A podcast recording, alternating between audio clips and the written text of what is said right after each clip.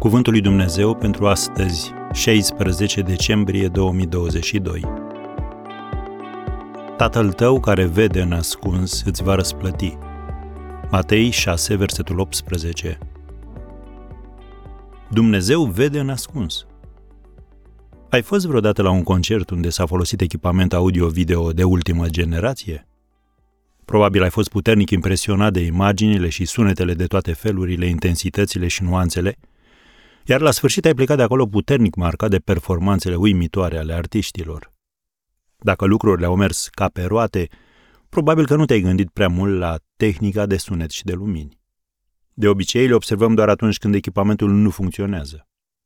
Toate acestea reprezintă elementul de plan secund. Oamenii care își fac datoria și îl fac pe artist să arate bine și să cânte excepțional. De obicei, laudele se îndreaptă spre cei aflați în lumina reflectoarelor.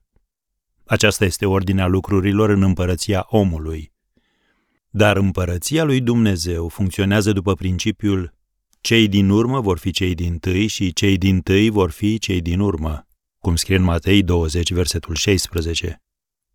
Domnul Isus a spus că atunci când postești, când te rogi și dăruiești fără a căuta recunoaștere, Tatăl tău care vede în ascuns îți va răsplăti. Pe un vapor mare, numai capitanul și o mână de ofițeri sunt vizibili pe punte. Dar echipajul de sub punte determină avansarea vaporului în cea mai mare parte a călătoriei. Și în Biserica lui Hristos, echipajul din camera motoarelor desfășoară cea mai mare parte a lucrării. Grupele de rugăciune, învățătorii de la școala duminicală, echipele din administrație, diaconii, lucrătorii sociali, cei ce au grijă de bolnavi, slujitorii din închisori, sfătuitorii și consilierii. În timp ce persoanele cu un CV bogat primesc marea parte a laudelor, Dumnezeu promite recunoaștere și răsplată specială echipajului de sub punte.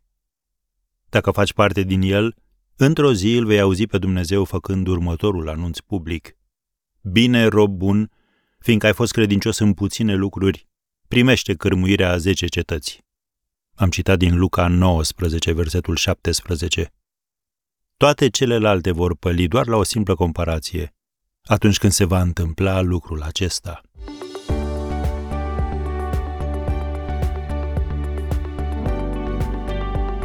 Ați ascultat Cuvântul lui Dumnezeu pentru astăzi, rubrica realizată în colaborare cu Fundația SER România.